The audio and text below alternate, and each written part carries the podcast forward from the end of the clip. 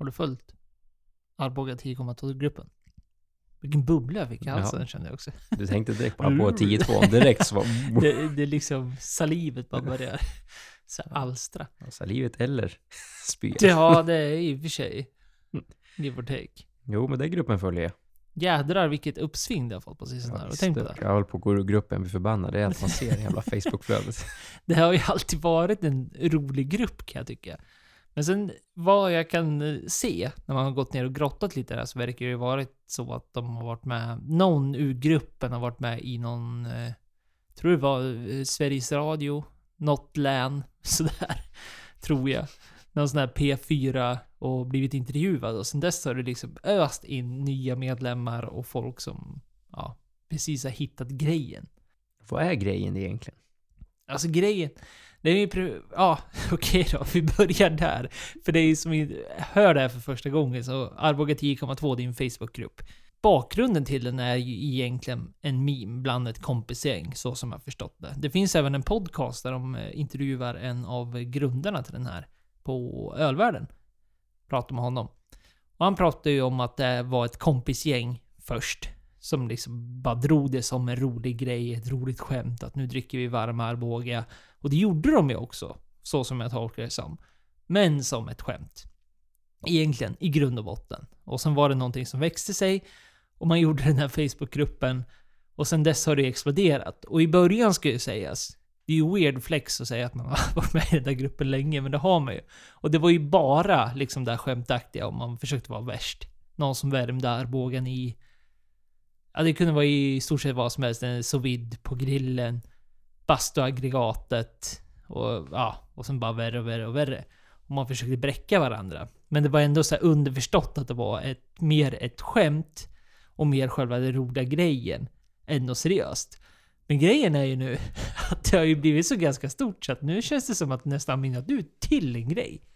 Ja, alltså, jag har nästan sett lite hotfulla kommentarer när någon frågar om man får dricka en kall. Och det kan ju vara som säger skämt, men det känns inte som ett skämt längre. En del tar det här som ett blodigt allvar. Ja, och folk som inte fattar att det liksom det, det roliga i det och sen, men, sen går in där och säger ja, men hur, hur kan ni dricka en varm öl? Och det är liksom, hur kan ni värma upp den? Och allt vad det är. Så det har ju, det har ju verkligen spårat och det är svinkul att vara vid sidelinesen. Nu har inte jag provat en varm båge, ska sägas. Men jag gjorde. Jag har gjort det. Jag gjorde det innan man var i gruppen till och med. Då hade ju vi det, man kanske inte får säga det, men det var ju ett straff. För att en kompis som vi skulle, vi skulle basta. Han sa en tid och sen slutade han höra av sig och vi visste ju vart han var för vi kunde följa honom på ett snapkartan eller vad det var. Så vi skrev ju och ringde och ringde och så här. Och sen till slut, vi skiter vi går väl och handlar. Och då skrev han vart han var. Och vi så svarade, ja men no shit, vi har ju stått utanför och ropat på dig. Och då sa vi, ditt straff blir att du får ta en varm Arboga 10,2 i bastun. Mm. Inte gott. du tyckte inte det? Nej, För ja. det är ändå grejen, det verkar ju som att även så här, de i ölvärlden exempelvis, det verkar ju som att de tyckte att det var liksom, det gjorde någonting med värmen. Och nu verkar det ju så återigen, som att det liksom är en grej och folk som seriöst säger att ja men det här var jättegott. Det är jättesvårt att, att, få den där känslan, Va- var har det här tagit vägen någonstans? Ja, alltså, man har ju druckit Arboga 10-2 några gånger alltså, som kul grej för att det är, det är liksom, det blir den alkisölen som det har varit. Och då att eh, man druckit, alltså kall, jag tycker inte det är något fel på den så, alltså smakar som en vanlig lager, bara lite starkare. Men just när, jag har ju bara druckit den ljummen, det vill säga. Och det här var ju flera år sedan och jag minns ju bara att det smakade typ som varm spya. Det var det, min första reaktion. Ja, det är, en- det är inte bra betyg. Nej. Nu, nu kanske man får testa igen och se om man ändrar smaklökarna. För sagt, det här är ju flera år sedan jag drack den. Nu kommer vi aldrig fått så många hatmail som vi kommer få den här, det här avsnittet av hela gruppen. Det är känslan. har ju druckit den för flera år sedan. Det var ju ganska tidigt, som du säger, med både i gruppen och det här. Det är nu det har spårat ur. Ja, ja, men det har spårat ut på nytt. Och det är, väl- här är väl en grupp som har gått upp och ner hela tiden, är ju min känsla. Varje fall. Men det är ju liksom, det är inte sen det har blivit en väldigt mycket mer större grej och det är ute i medier och så vidare, så har ju folk hakat på och kanske missförstått. Det var ju till och med, det var ju en bar i Arboga i somras som hade en Arboga-kväll där de serverade Arboga i Arboga grillad. kunde du få den. Mm, ja, jag såg den också. Så de drog det ju långt. Ja, då drar man det långt. Jag undrar hur många det var som faktiskt åkte dit. För det, det tycker jag aldrig man fick svar på. Nej. Nej. Det är ingen som vill åka till Arboga. Nej, jag tror det är en rolig idé. Jag tror det var många som tyckte att ja, men det, det, det drar man på. Men sen säkert, var det säkert inte jättemånga som åkte dit. Av den här gruppen ska sägas. Men! Nog om Arboga. Varmbåga. Båga. Våga båga. Våga båga. Du har kommit till De snackar alkohol. Vi pratar alkoholhaltiga drycker av olika slag. Nyheter, segment. Vi är entusiaster. Vi gör den här för andra entusiaster. Vi är inga experter. det, det är någonting vi vill vara jäkligt noga på. Även för er 10-2-fans som kom in och lyssnade på det här segmentet. Kanske. Så jag menar, vi är inga experter. Du, du, det är du som är experten på 10-2 så du, du har säkert rätt. Vi sitter ju bara här och entusiaster och gissar oss fram till saker och ting. Ja, vi får väl lägga in det i listan och prova en varmbåga någon gång. Ja, det måste vi väl faktiskt göra. Så enkelt är det väl. Ja, jag, så jag såg någon artikel. Då bytte de ju ut uh, glöggen mot varmbåga. Ja, Vad tror du om det? ja, mäktigt. Jag aldrig att jag kommer släppa min glögg dock, men... men ändå, rolig idé. Istället för en Irish, kan det gå så långt också? Var, varm båga och sen drar du på lite... eh, Vispgrädde. Ja, vispgrädde på det. Jaha. Blandar det med lite socker. Ja, precis. Nu har vi någonting här. Ja, det, det kanske vi kan prova. Det är svårt att ta det seriöst dock. alltså jag tänker så här förberedande syfte om man då ska gå in och man vet att det är en varm båge med grädde och socker i. Man måste ju... Det är ju någonting man egentligen skulle behövt blindprovning liksom. Och, och, och smakat helt blint. För att egentligen komma med något typ av bra objektivt svar. Jag håller med. Men det får vi försöka göra. Nu behöver vi inte dra om det, vi- pratade ju om det här förra avsnittet. Vi var ju på eh, Örebro öl och whiskyfestival. Har vi lärt oss, lärt oss att det heter? Ja, när bytte de namn? Ja, jag vet inte. Ska vi kolla det här lite snabbt? Ja, kan vi. Jag vet ju att det har varit en diskussion just det här med mässor. För en mässa, ja, en mässa är ju en mässa, alltså något no religiöst. Någonting du gör i huvudgudstjänsten är ju en mässa. De dricker vin på mässan också. Ja. Så det är väl det, jag tror det är därför det har liksom blivit med det.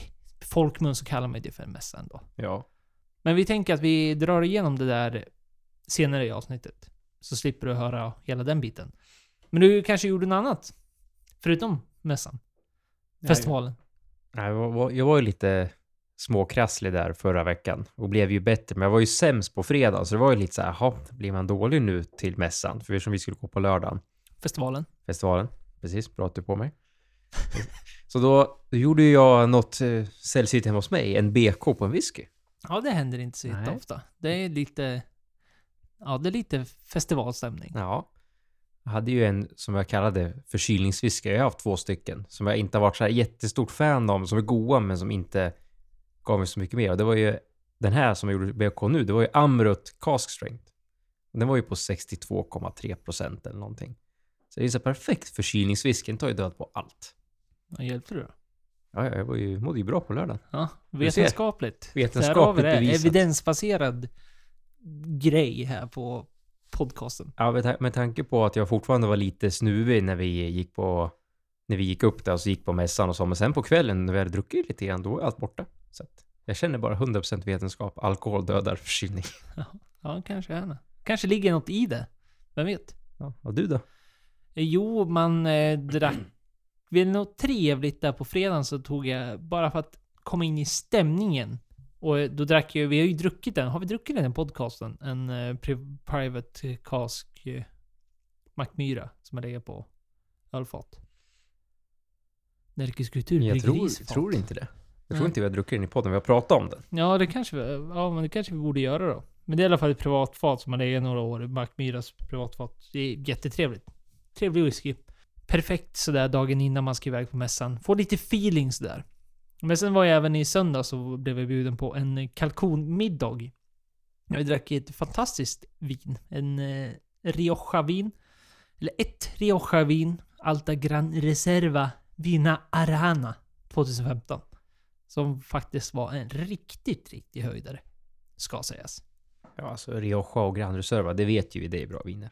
Det är Väldigt sällan bra. de gör en besviken. Nej, och det passade väldigt bra till maten också. ska sägas. Så att det, det adderade väl till, till hela upplevelsen. Och sen drack jag en liten Irish coffee där på söndagen. Tillsammans med en Archivist. Jo, Archivist. Det är ju belgisk öl. Jag har pr pratat om den tidigare här i podden. Och då drack jag en brun, nu var det en blond. Otroligt bra. En sån här klassisk belgisk öl man måste åka till Belgien för att köpa. Så att det finns väl ingen anledning att prata jättemycket om den. Men det... Gott var det i alla fall. Mycket, mycket gott. Det är det viktigaste. I glasen, detta avsnitt, 45, så dricker vi en whisky. Skräll. Skräll. Jätteskräll. Och för Men de, de som var... väntat sen förra veckan med spänning på vad det var vi drack. Vi sa ju en teaser. Ja. Vad drack vi förra veckan då? Vi drack ju den här. Och en till sak. Ja. Vi drack ju Carolus. Det gjorde vi. Oh, det var gott. Stämmer det. Så vi, det är ju... Det är ju flera avsnitt sen vi drack whisky. Ja, precis. I podden ja. Ja, ja precis. Som, som huvudnumret. Det här är ju då en flaska. Mm. Och det är en rekommendation till och med. Så se om det var någon som har köpt den, för nu tror jag nog att den här inte går att köpa längre, tyvärr.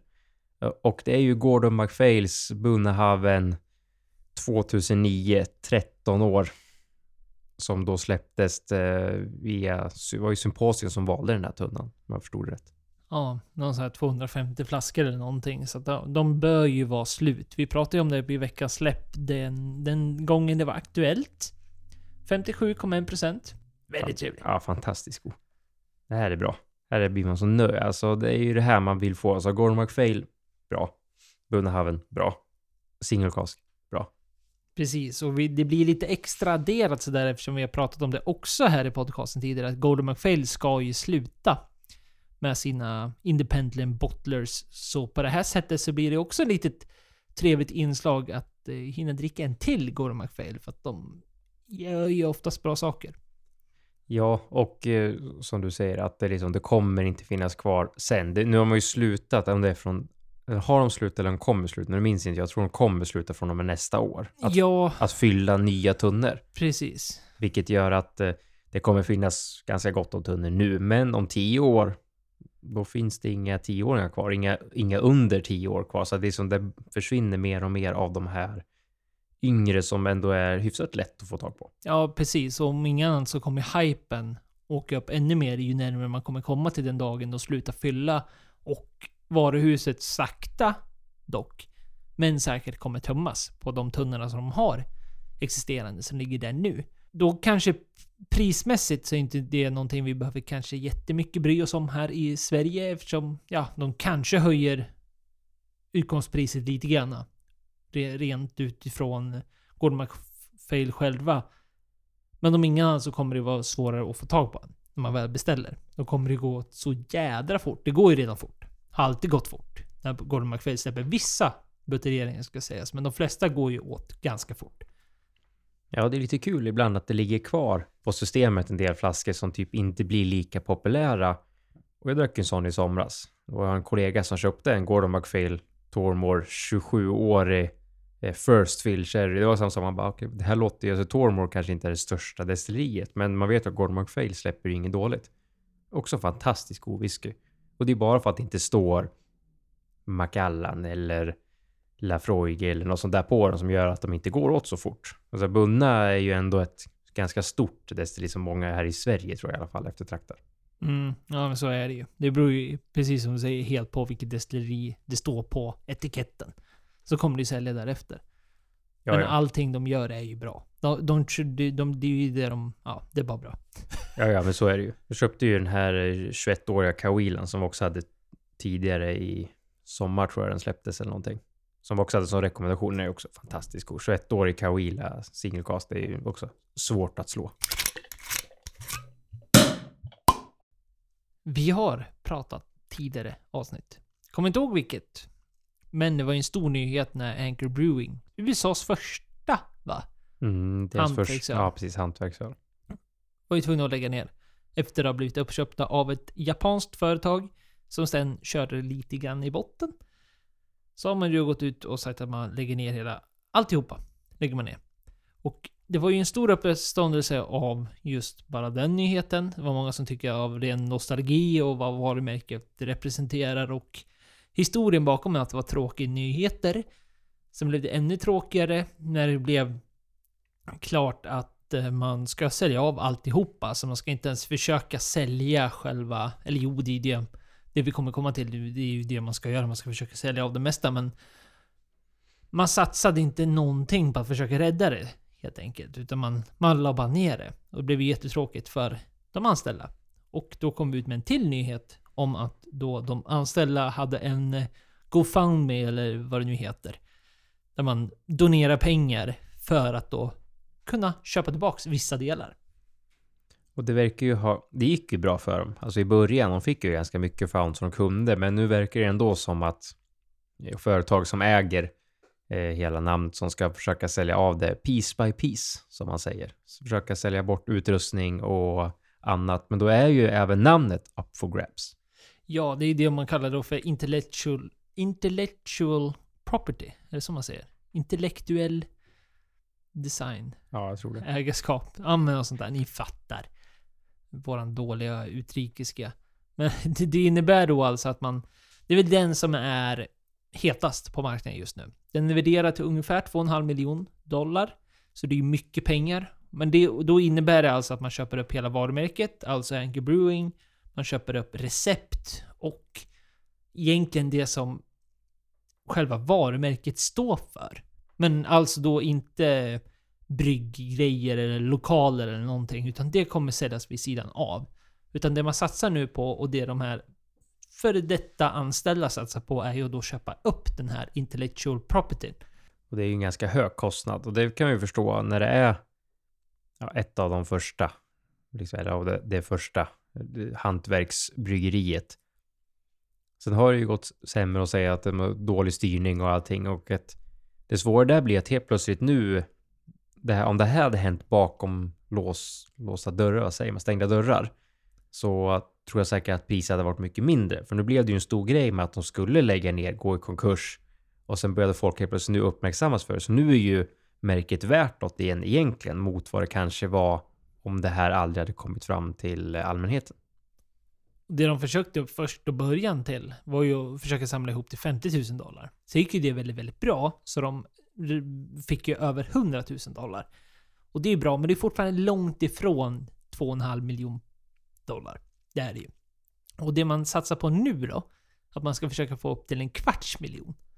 Så att man ska alltså få 250 000 dollar. Så det är fortfarande det är väldigt, väldigt stor ökning om man då tänker från de initiella 50 000 dollarna man trodde att man skulle kunna göra någonting av.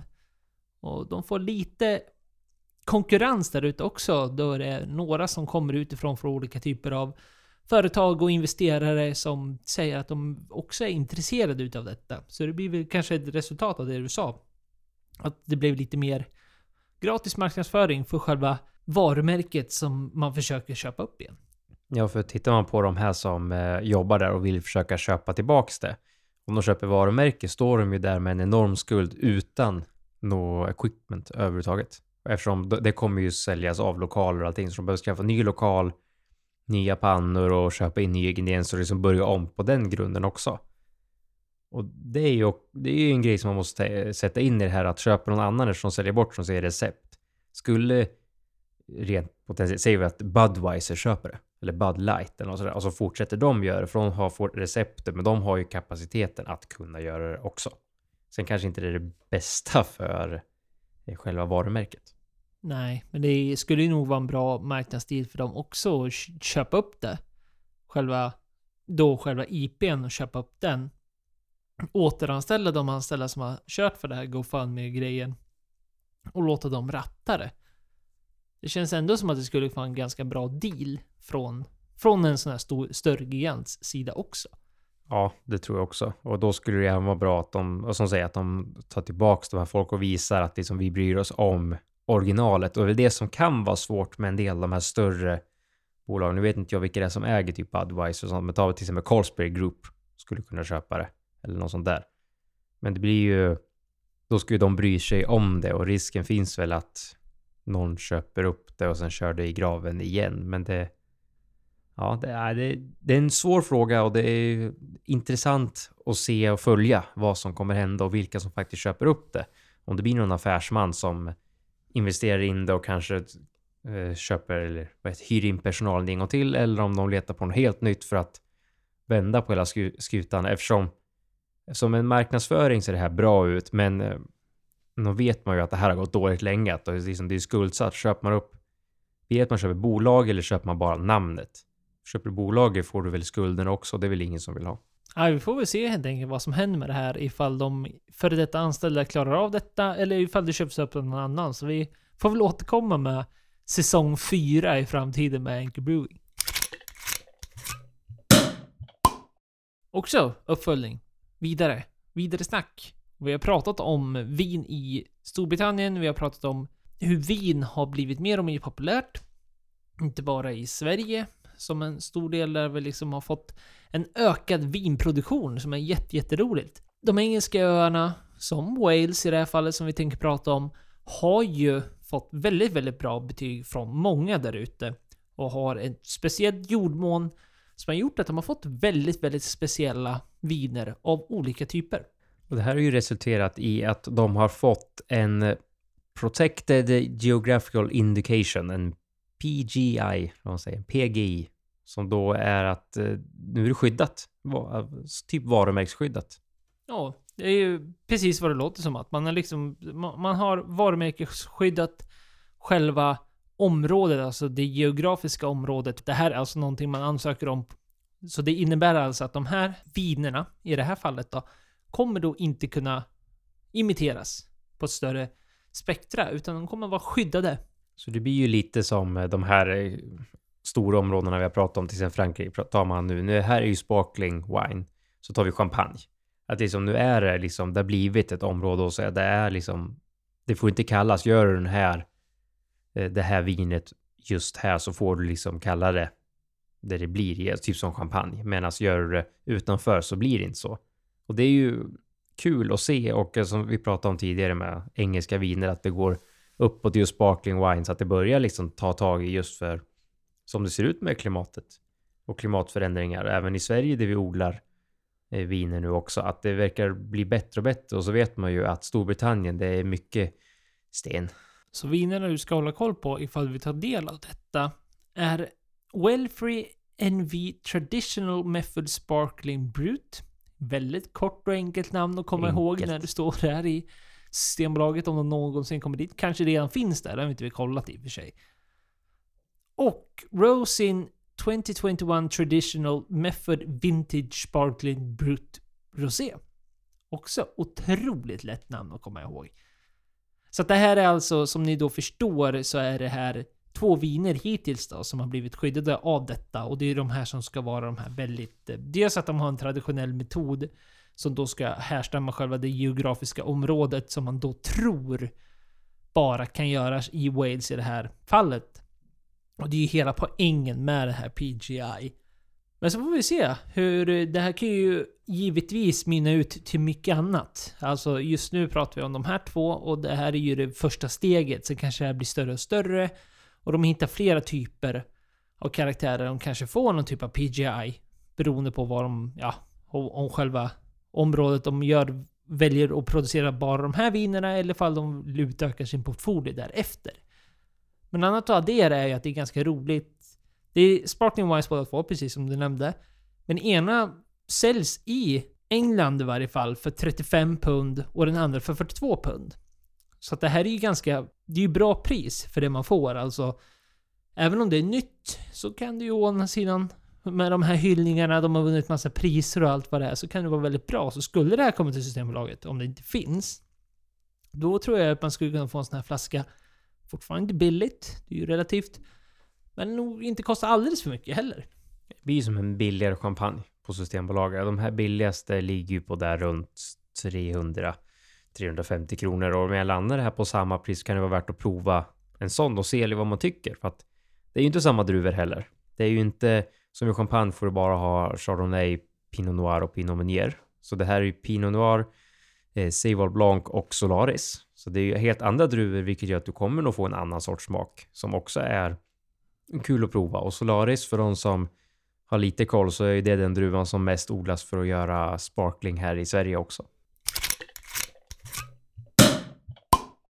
Jaha ja, är du ute efter ett nytt jobb du då?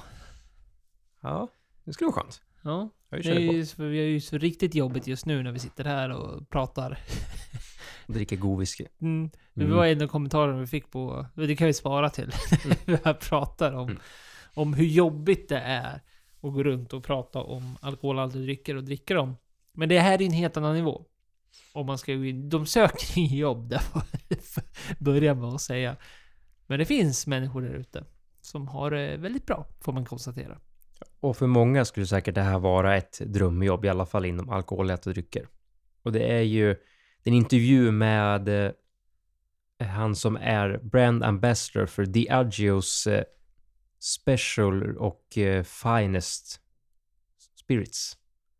Så han är den som egentligen ska uppvisa och visa allt det finaste Diageo har. Så då pratar vi ju inte om de vanliga märkena, eller de vanliga dryckerna, utan pratar vi om de här Prima, Ultima och allt som är special special. Och då blir det ju ganska lätt ifall man jobbar på ett ställe som Diageo som har den portföljen av whiskymärken som finns där ute. Det blir ju väldigt lätt, vi ska väl rabbla några stycken, men det blir ju lite nästan fusk och då blir det, de här säljer sig, whiskysarna i och för sig säljer sig själva och det medger han till och med själv att det här är ju, det här är ju någonting som säljer sig själv av den kvaliteten som finns. Men hans jobb är ju att vara en klassisk ambassadör, bara fortsätta hypa, marknadsföra, det är ju egentligen det de gör. Men det är ju svårare för någon som kanske jobbar på Jägermeister eller dylikt. Så är det ju.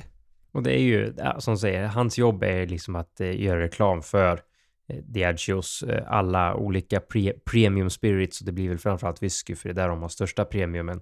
Så hans eh, jobb är väl 75% resande, bara resa fram och tillbaks, fram och tillbaks, uppleva på marknader och provningar och olika kanske barer liksom där de ska öppna upp. Och tar man Diageo, för de som inte har koll så kan man ju nämna några snabba märken som de har. Inom whiskyvärlden så har de till exempel Brora, Kawila, Klein Leash, Mortlack, Lagavulin. Talisker. Ja, precis. Det var precis där jag var.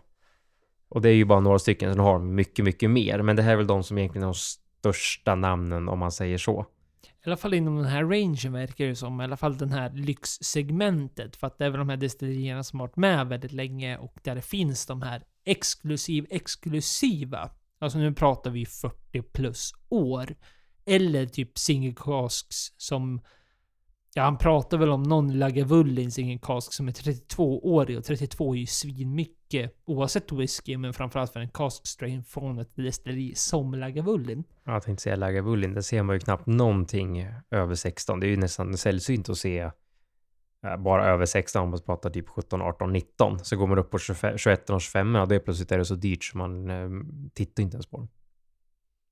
Vilket då gör ju att det är ju ett intressant yrke har det här liksom att du ska åka runt och som säger du ska vara en ambassadör för de här märkena som egentligen säljer sig själva. För att eh, det är ju en väldigt nisch marknad som faktiskt köper de här, men det måste ju även vara kul att åka runt och hålla en provning med de här flaskorna och ta fram dem och bjuda på dem, och speciellt när de släpper nytt som de då gör ganska ofta. Ja, och det är väl det här poängen är att eh, han ska bara, han åker runt och har kontakter. Så att man får de här köparna, alltså whiskyentusiaster, whiskyälskare blir det ju. För oavsett hur mycket pengar du har så är det inte jättemånga som lägger de här ofantliga summorna för 40 plus år i whisky. Så måste du ha gediget intresse och det är väl det intresset han försöker hålla vid liv, brinnande, konstant och komma ut med nya Dels, dels liksom strategin som Diageo måste ha för att liksom nå ut med de här flaskorna, förutom att bara vara någon staple mark, för att det har vi också pratat om tidigare i podden, att det är alltid bra att ha den här premium ultra ultra. Så att ett flaggskepp, det har liksom fungerat i stort sett oavsett vilken bransch det är, så fungerar ju flaggskepp just på det sättet för att ja, ett varumärke måste ha någonting som liksom syns över allt annat, även om det inte är så många konsumenter som är där och handlar det. Det är en speciell publik, men det är ett speciellt jobb, men det gör ju att det finns inte så mycket, eh, så så här, om man jämför med att du, kan, du skulle inte åka till Walmart och stå där och försöka visa upp det här fina, för de som handlar på Walmart köper nog inte den här whiskyn.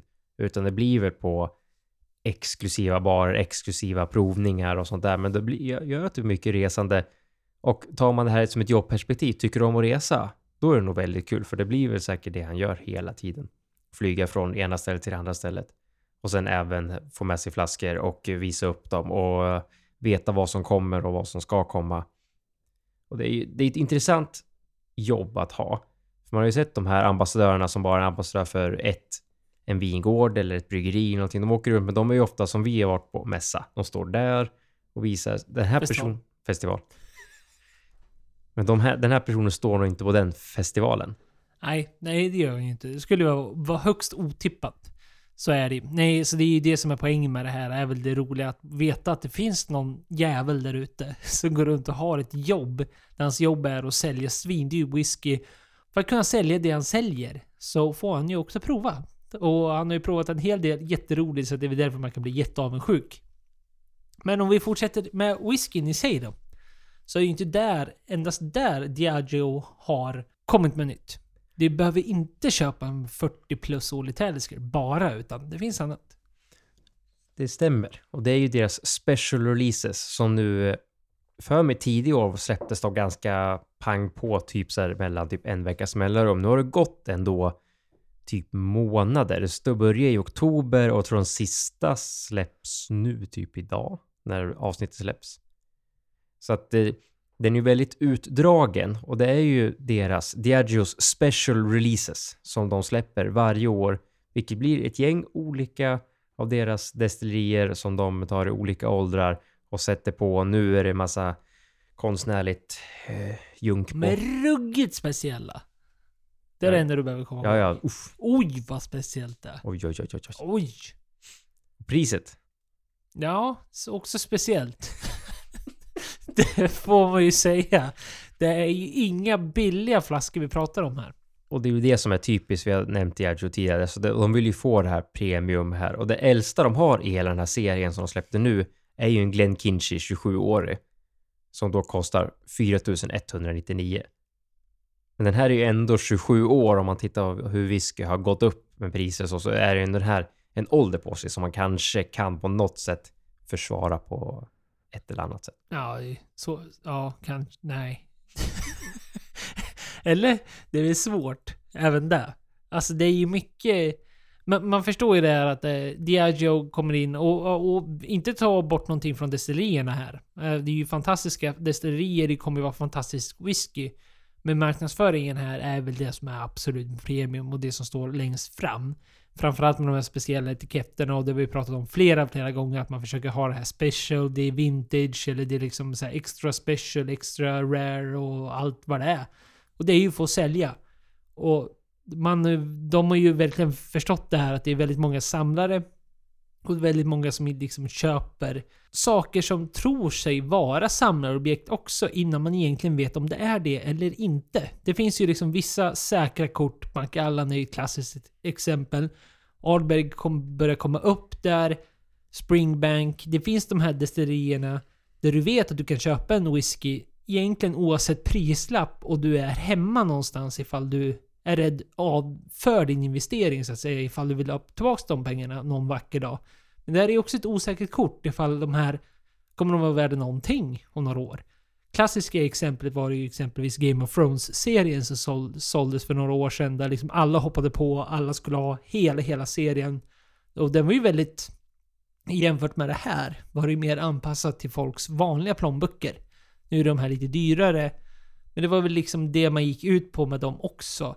Att det skulle vara görbart för gemene man att kunna köpa hela den serien. Men ja, det vet vi ju idag att den...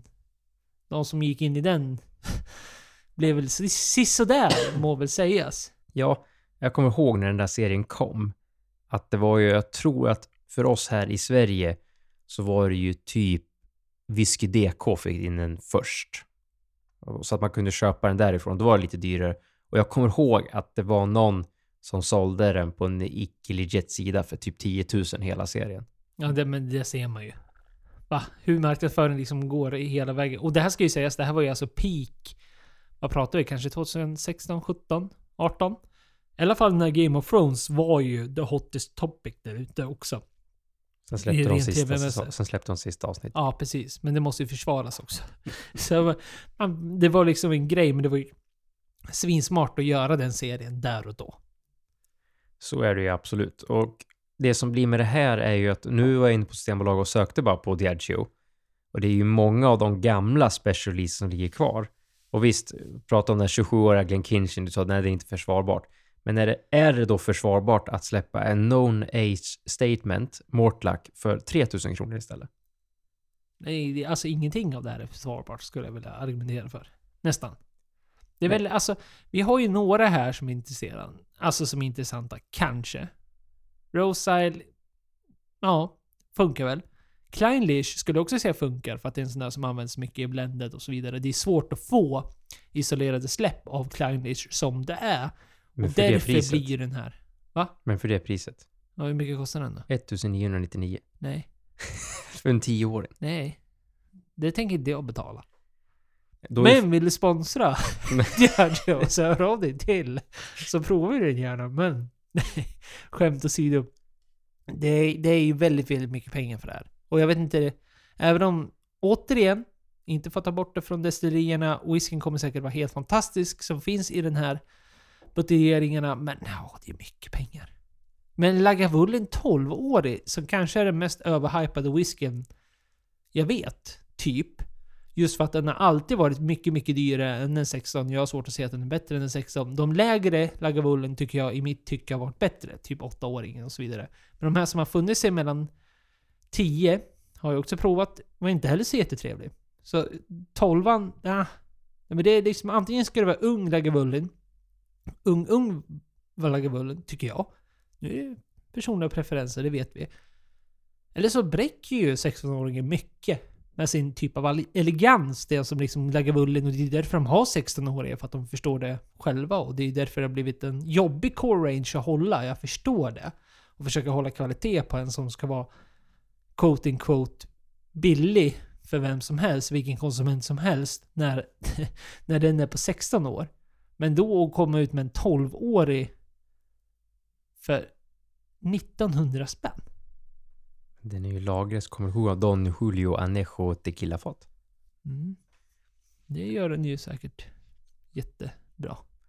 Nej, jag, Ja, Det- är så, återigen, det kommer säkert Mm. vara gott. ja, jag har ju, har ju en tolva av de tidigare, innan de började flasha ut med alla de här drakar och fåglar och japanska grejer. Jag menar, så den har också vi har druckit någon gång för länge sedan. Alltså, det är ingen jag går tillbaka till, för jag tycker inte att den är så bra. Den är inte dålig, men det är som du säger, det är liksom inget så här wow. Alltså, det bästa Lagavulin jag har druckit, då har man lyckats få tag på en liten tvåa av en 25-årig Lagavulin. Då, nu pratar vi jävla bra whiskys. Men den plånboken har man ju inte heller. Nej, och jag ska väl ta tillbaka min statement. Jag ska inte vara så jättehård och gå ut på Lagavulin för Jag har väl... Jag har inte ägt en flaska själv, men man har provat det många gånger och det är ingenting som liksom har golvat mig. Och det, det som har golvat mig snarare är ju hur mycket... De har ju tagit, oavsett, nu pratar vi den här, det är några special releases. Då har legat, precis som du säger, på ett tequilafat. Speciellt i sig. Men annars har ju normalt sett så kostar ju en Lagavulin 12-årig fortfarande 100, flera hundra kronor dyrare än deras standard Corange, den 16-åriga. Det är det jag tycker är knepigt för att... Men det är många som hyllar den andra sidan, så att det är ju smaken det är som den klassiska baken. Jaha ja, då kommer vi hit. Det alla inte har väntat på. Hur var Öl och Whisky-festivalen? Örebro Öl och Whisky-festival. Vi var där i lördags. Det var mycket folk. Jättemycket folk. Det var otroligt mycket folk. Och det är ju trevligt att se att det är så många som är intresserade av att gå på såna här typer av en- evenemang. Dricka schysst whisky, dricka bra öl. Det har ju också sina baksidor, så är det ju. Det blir ju snabba vistelser vid båsen för att man inte vill ta upp så mycket tid för de som står bakom. Man vågar inte stå längst fram hela tiden och läsa på varenda flaska för att man vill liksom vara... Det blir nästan den här flygplans uh, hämta ut baggage claim grejen. Att man tar ett steg tillbaka så att alla får se och kan grunna lite på vad de är ute efter. På så sätt är det ju bättre att åka fredagen och eh, kan man göra det så är det bättre. Vi har ju åkt fredagen tidigare år och då är det nog faktiskt lite lugnare. Och då är det ju, har man ju ofta tid där på om man lyckas jobba halvdag eller vara ledig och kan åka som man där när det öppnar. För då är det ju inte så mycket folk där. Men vi kom ju dit vid fyra typ tror jag. Och då var det ju riktigt mycket folk och det var kö in till alla biljettluckor också. Så att det, så det är kul att det är folk där. Men det blir ju som du säger, man går och tränger sig lite grann och försöker hitta någonstans att eh, komma in och liksom få, få tag i någonting. Ibland ser man att det står massa folk och pratar. Man vill ju inte gå fram och störa heller när det är någon som står och pratar med någon. Nej, nej så är det ju. Och det är ju helt... Det är ju bara att glömma att hitta en sittplats. Om du vill köpa någonting och käka, sätter dig ner. Eller om du bara du vill köpa någonting gott och dricka. Och faktiskt sätter dig ner och prova drycken i lite lugn och ro. Alltså ge den 10 minuter, en kvart. Och faktiskt få in de här två centiliterna man får. Som inte är så mycket, men annars så kan det ju också det vara ett ganska stressigt moment om man är på en festival så här. Det är ju tyvärr bara att glömma när det är så här mycket folk. Men bortsett från hur mycket folk det var. Det är ju verkligen intressant att lyssna på. så det vi drack då. Om vi, ska vi dra några favoriter? Mm, kan vi. Säg dina, dina två... Det behöver inte vara de bästa heller, men intressantaste köpen du gjorde. Nu så, vi pratade om det tidigare, alltså jag var ju, jag är ju som jag är. Alltså speciell. Hittar jag, no, hittar jag något så här superspeciellt, då går jag efter det. Och, och bara, bara för att eh, backstory hur det var, vi gick in på mässan och vi sa att vi köper en öl, sen går vi och rekar. Och det första stället där det inte var någon folk, det var ju Bishop Arms. Som var på mässan, som låter lite udda att just de var där. Men de hade ju en eh, Stress Isla 40-årig whisky eh, som man kunde köpa. Så den var ju otroligt bra. Den tog jag, det var ju min, typ min sista tror jag jag köpte, så om man går och felvänd ordning. Men den var ju fantastiskt god. Jag spanade in den tidigare och sen nu man fick chansen så absolut. Det var nog, det var nog en bland de bättre där. Och sen provade vi en Ben Nevis från Inglered, en 17-åring som de hade. Som också var otroligt god och fruktig. Och det är ju, för vi som var som där förra året så var ju det bland de bättre den mässan också. Mm. Ja, alltså man får ju verkligen fått upp ögonen för Benevis. Det ska de ha. Alltså med de, den kvaliteten de har fått upp hela tiden. Ja, absolut. Det, Ja, och och- de buteljeringar vi har provat alltså. Så att, ja, det var nog, det var nog de tror jag som var det som stack ut. Om vi bara väljer två. Vi drack ju flera andra, men de två som faktiskt stack ut mest. Och du då? Ja. Benevis sa jag så också. Benevis. Benevis. Benevis. Träligt. Det är träligt. Ja, men det håller jag väl med. Men vi smuttar lite av varandra och det är så. Så ska man ju absolut göra. Åh gud förbannat. Där ska du ut på en sån här mässa och du har aldrig varit... Eller mässa, festival, förlåt. Så tänk då verkligen på att är du ett sällskap och det räcker med att du är två stycken eller om du är ännu fler så känner du på det. Så att ni inte köper samma saker. För det är väl ändå väldigt vanligt att folk gör det misstaget framförallt första gången. Och så kommer man på efteråt bara, ja just det, varför köper vi inte olika saker och provar av varandra? Om man då vill maximera provningstillfället. Om man vill då prova olika typer av varianser, vilket, ja, jag gissar väl att det är därför majoriteten av folk som går på en sån här festival är därför. Men, jag får väl ändå säga att Anok 2007 hette ju någonting mer. Single cask, var det så? Vintage. Vintage, var det så den hette? Den var ju väldigt trevlig. Det var väl Mm. Den var bra. inte det bästa Anok jag har druckit, men eh, bra. Det är kul när ett destilleri som inte är svenskt har med sig någon single cask. Tycker jag i alla fall. Går man på mässorna så ofta står ju High Coast där med ett gäng eh, Eh, single cast som de har liksom från olika tunnor och sen även Mackmyra eh, och eh, Bergslagen var ju där också. Så att liksom att få prova, det är ju alltid kul. Men när det kommer från något annat så tycker jag att det är kul att de faktiskt erbjuder någonting mer och liksom visar att vi har även det här förutom vår core range. Och den andra, om jag ska välja en till, så skulle det nog faktiskt vara en tequila. Vilket jag blev lite snopen själv, för jag såg kanske en, två utställare som hade tequila av något slag. Och det här var en Artenom Selection 1146. Väldigt god. Hade legat tre år på fransk ek och två år på bourbonfat. Och den var... Man fick verkligen den här eh, tydliga influensen av tunnan Samtidigt som att de hade den här underliggande klassiska agavesmakerna som jag verkligen gillar. Det finns många där ute som inte tycker om agavesprit av samma anledning, men jag tycker det är gott. Jag tyckte det var en riktigt rolig kombination och en väldigt trevlig flaska som fan finns på eh, Systembolaget. Så att det är ju också kul ifall du skulle vilja till och med dra till med en flaska. var ju inte jättebillig. 1200 spänn tror jag den kostade. Så att den är ju... Det är väl ingenting man bara klickar hem och bara provprovar sådär men... Ja, väldigt roligt. Om man då pratar rent så här, kvalitetsmässigt så kanske man drack annat som var bättre. Men eh, som en entusiast så var det bara kul att prova någonting helt nytt. Det var första gången jag hade provat en lagrad tequila på just den här typen av kombination. Med en sån här lagerkombination med tydlig eknoter i. Så jag tyckte det var jätteroligt att prova ett sånt uttryck. Jag kan hålla med. Att den, den gav faktiskt ganska mycket. Alltså det var kul att prova just som säger med en lagrad tequila. Att det ska ju vara mycket bättre än att dricka en sån där vanlig olagrad tequila. Så det var, det var roligt. Och sen är det ju, så mässan i sig, det är kul att gå och kolla. Det finns alltid mycket roligt. Det fanns ju Diageo Special Releases. Men om man måste ge det en nackdel så är det att det blir ju så himla dyrt.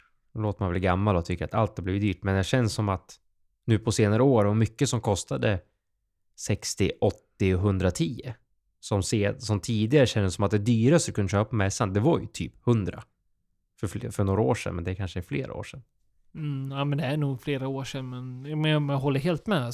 Man kunde ju ge 120, då fick du ju absolut någonting som var alldeles eh, fenomenalt där bak i stånden. Och det är, det är ju kul. Jag vet inte vad det dyraste som var där var. Den jag köpte var ju en cent, det kanske var det dyraste i för sig. Såklart. Ja, och den hade nog kunnat varit en av dem. Eller så var det de här eh, special releaserna. Ja, men där tror du fick två centiliter. De var ju inte billiga. Nej, de var ju inte billiga alls. Vilket eh, vi sa där nu när vi skulle prata om det. Det var lite synd att vi faktiskt inte provade några av dem. Men vi såg priserna och tänkte nej. Då provar vi hellre något annat som känns mer intressant för just oss där. För det sagt, det finns ju jättemycket. Och man kan ju gå på mässan ganska länge. Det, det är ju roligt. Det är alltid kul. Man träffar alltid folk, man träffar andra entusiaster, kanske träffar några bekanta om man är i en närliggande stad. Så att det, det är kul. Jag kan absolut rekommendera att åka på mässor överlag. Det här är ju en festival. öl... Ja, festival. Okay, sluta kalla festival, det heter mässa. Det heter Statoil. Vad var med gud? Mässan. Det här var ju en öl och whiskyfestival.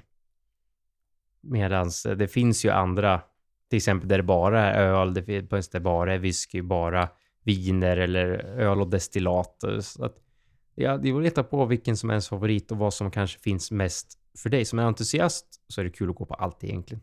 Ja, men så är det ju. Och de här har ju blivit mer och mer kommersiella, vilket också jag ser som entusiast som väldigt, väldigt positivt. För att det öppnar ju ögonen för mer kvalitetsdrycker. Och får mer chanser för bryggerier att visa upp sitt hantverk. Och för destillerier att visa upp sitt hantverk. Så det är jättepositivt i den stora hela bilden. Men jag kan också hålla med om att det blir ju... Utbudet riktas ju däremellan också. Och det blir det när man väl är och pratar med dem bakom. Att man får vara snabb på att försöka leda in sig till att okej, okay, men jag har faktiskt... Ja, inte stenkoll, men man har koll på så det inte börjar med att ja, men visste du att whisky har legat på ek i minst tre år? Eller vad det nu kan vara. Sånt där standardfrågor. Som blir, ja men, ja. Man förstår att det är jättebra för de som inte vet och försöka öka intresset bakom dryckerna. Men det blir ju också som entusiast så blir man ju så ja men, ja men, ja men, kan vi hoppa upp tio nivåer i det här, i det här samtalet? Och det blir svårt att göra på en sån här kort tid när det är så här lite folk som det också. Ja, man skulle vilja ha en skylt i enkelpinne någonstans. Jag kan jag kan alkohol eller någonting. Alltså, det så, borde de faktiskt dela ut till och med. Och så kommer det någon tjomme som tror att han kan, som inte kan. Ja men då, då får han ju skylla sig själv. Ja. Alltså, men liksom att ha det valet och ta den och sätta den på sig. Det kan vara en grön lapp eller vad fan som helst som bara indikerar att okej, okay, jag ja, kan det mesta. Man är, man är entusiast i alla fall. Liksom, man inte, som du säger, man behöver inte börja med att whisky måste lagras tre år på ek. Eller öl görs på humle och gäst. Och man bara ja, ja, ja, ja. Kom vidare. Så här, vad kommer, man vill ju veta mycket mer. Ibland vill man veta historien, ibland veta vad det är lagrat på, vart det kommer ifrån ursprungligen, vart idén. Det finns ju mycket olika så det är svårt för dem att veta vart de ska börja. Men jag tycker det man kan märka ibland, som vi, jag tror vi har pratat om tidigare när man går på mässa, att om man snabbt ska få dem att ändra i uppfattning, då ska du egentligen köpa bland det dyrare de har visst det kostar mer pengar, men då brukar de aldrig fråga sådana frågor. Nej, För eller går, liksom går man dit med en bestämd, liksom, jag ska ha den här. Då bara, aha. Då blir de så här, det är ingen nybörjare som går och köper det dyraste om de inte är pissfulla och det är det sista de gör på kvällen. Nej, och ska, vill du fråga frågor om det du vill köpa innan du köper det så ska man ju haka på och ställa snarare direkta frågor till det man vill köpa. Alltså, det kan vara allt från ja men jag ser att jag lägger på den här tunnan, vad skiljer det sig mot för det här uttrycket du har? Eller om ifall du har provat något annat. Förstår du vad jag menar? Så man ställer inte frågorna rent generellt, ja men vad har du här då? För då blir det ju väldigt öppet för dem att gå in, inleda med den frågan. Så de, återigen, man säger ingenting negativt i dem, utan bara konstruktiv kritik till de här festivalerna skulle kunna vara precis det du sa. Lösningen. Att ha en pin eller någonting så att de som känner att okej, så får man ta en sån. Så kanske, så kanske det händer någonting eller så gör det ingen skillnad. Jag vet inte. Men slutnoten vi måste medla, som vi alltid måste göra när man är på såna här festivaler eller mässor, är ju parfymen. Så Så- mycket det bara går av Zlatans sprayparfym. Ja, jätte, jättegärna. Nej men jag tror jag sa det till dig också att min, min snok dog ju efter fem minuter. Och det är ju så att det liksom går runt med stora grupper med folk och de har på sig så mycket parfym så att det liksom... Och sen är ju snoken död. Och sen ska man försöka gå runt där och sniffa och... Och med död menar jag inte att det är klart att du fortfarande kan sniffa. Men det är väldigt mycket som försvinner. Och det går jättebra ibland när man är på sådana här typer av eh, evenemang när några har på sig det eller någonting. Men det här var ju något helt otroligt. Det märktes att det var mer ett större socialt evenemang med folk som inte normaltvis är på sådana här. För att de flesta som är på sådana här har ju inte på sig parfym. Nej. Och det är som, som säger, det var ju, du gick, vi gick inte många steg innan det kom förbi någon med riktigt, alltså det var ju ett parfymmoln när jag gick förbi. Okej, nu känner jag bara det här då. Så det blir ju, då ska man ju egentligen kunna de här lösningarna neutralisera sig. Man ska väl sitta och lukta, vad är det, i armvecket och man ska ha sig kaffebönor eller någonting som man verkligen kan neutralisera sig mellan alla parfymvågor som kommer. Veckans släpp kommer här. Veckan, veckans släpp. Hej, hej, hej, hej, hej. Trevliga släpp. Vi fortsätter. Det är ju lite speciellt släpp, det här ska sägas, för det är årets sista tillfälliga sortiment. Och sista webblansering. Och sista... Nej, är det? Ja, och sista lokalt småskaligt. Ja. Det är årets sista överallt. Nailade det. Så det är väl... eh, Ja, det är väl nu du får ta, ta liksom eh, decemberlönen i akt och strunta i julklappar och köra det här sista du har kvar. Viktigaste julklapparna är de man köper till sig själv. Ja. Så är det. Bra sagt Viktor. Bra, bra, bra, bra. Jag börjar i alla fall med en riktig banger, tror jag. Jag älskar att röka. This is how. Från Piteå kommun. Bryggeri i Piteå. Någonstans, eller i alla fall kommunen. Jag vet inte, jag vågar mig inte säga att de ligger i Piteå. Det vet jag ju faktiskt inte. This is how heter de och de släpper den To Enjoy a Campfire. Otroligt bra. 440 ml, 5,2 procent. Också trevligt. Bra, bra procent. Bra, lite större burk. För 33 kronor. Tillkommer en krona i pant. Säljstart den 4 12 klockan 10 precis som vanligt. Gott med rököl i dessa tider. Ja, det är gott. Mitt släpp. Som sagt, nu släpps det så mycket.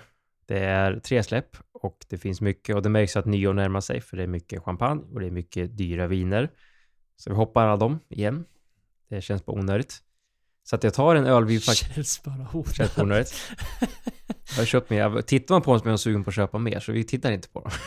Nu håller vi plånboken. Eh, Men det blir en öl som vi faktiskt drack i helgen. Och det är Omnipollo X Tro- Tron Brewing. Som vi drack på en trappa upp i Örebro. Har sitt släpp nu den fjärde i tolfte. Och det är en eh, 440 ml på 9,6 procent. Som kommer kosta 69,90 plus pant. Och om man ser den här, som ni kommer se på måndagsbilder, så kan man förstå varför jag full för den här. Bara den här skriker ju deathcore. Och det är ju nice. Det är nice. Här, här om man pratar om jag köper på hur den ser ut, det är 100% det här. Jag var ju sugen på den och sen när vi provade, den var ju god. Så Ja, men det den, var den den var Den Ja. var bra, så att, eh, jag kan absolut rekommendera den här. Och eh, Omnipollo gör ju bra öl också. Och Tron Brewing med. Så Är det Omnipollo eller Omnipojo? Eller låter man förjävlig om man säger Omnipojo? Och det låter bara som att man tror att man vet hur det ska vara. Men från Sverige. Ja, Pollo. det är, fan, det är ju sant. Tänker jag, nu är vi säkert Man säger ju inte. Omnipojos kyrka. Där kan du gå på mässa. Ja. I Sumpan. I alla fall, den här Defcore-ölen är bara att slänga vantarna. Det är sista, sista ölen man beställer från eh, smått och lokalt och småskaligt. Omnipollo X Tron Brewing Another Hoppy Ale. 69,90 säljs den fjärde i tolfte. Trevligt, trevligt. Så jävla metal. Så jävla metal. This is how ligger i Pite också. Piteå. Jag kollade upp det för jag var tvungen att göra det. Mitt sista släpp kommer med en whisky.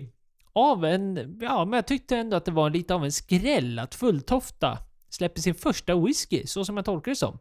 Jag trodde först när man scrollade igenom detta att det skulle vara en... För Fulltofta har ju ett ganska stort sortiment av olika typer av produkter. Men de har ju hållit på länge med sitt gin om inget annat. Så jag trodde det här skulle vara en till.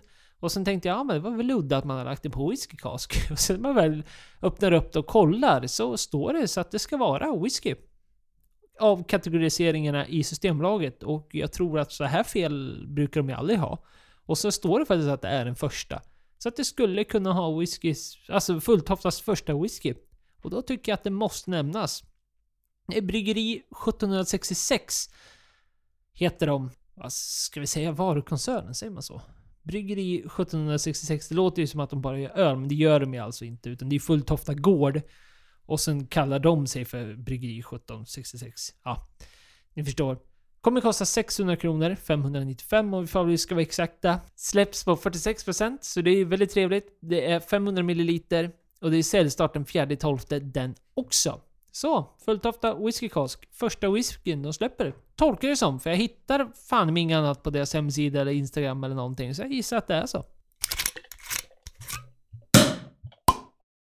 Jaha ja. Så var det med det.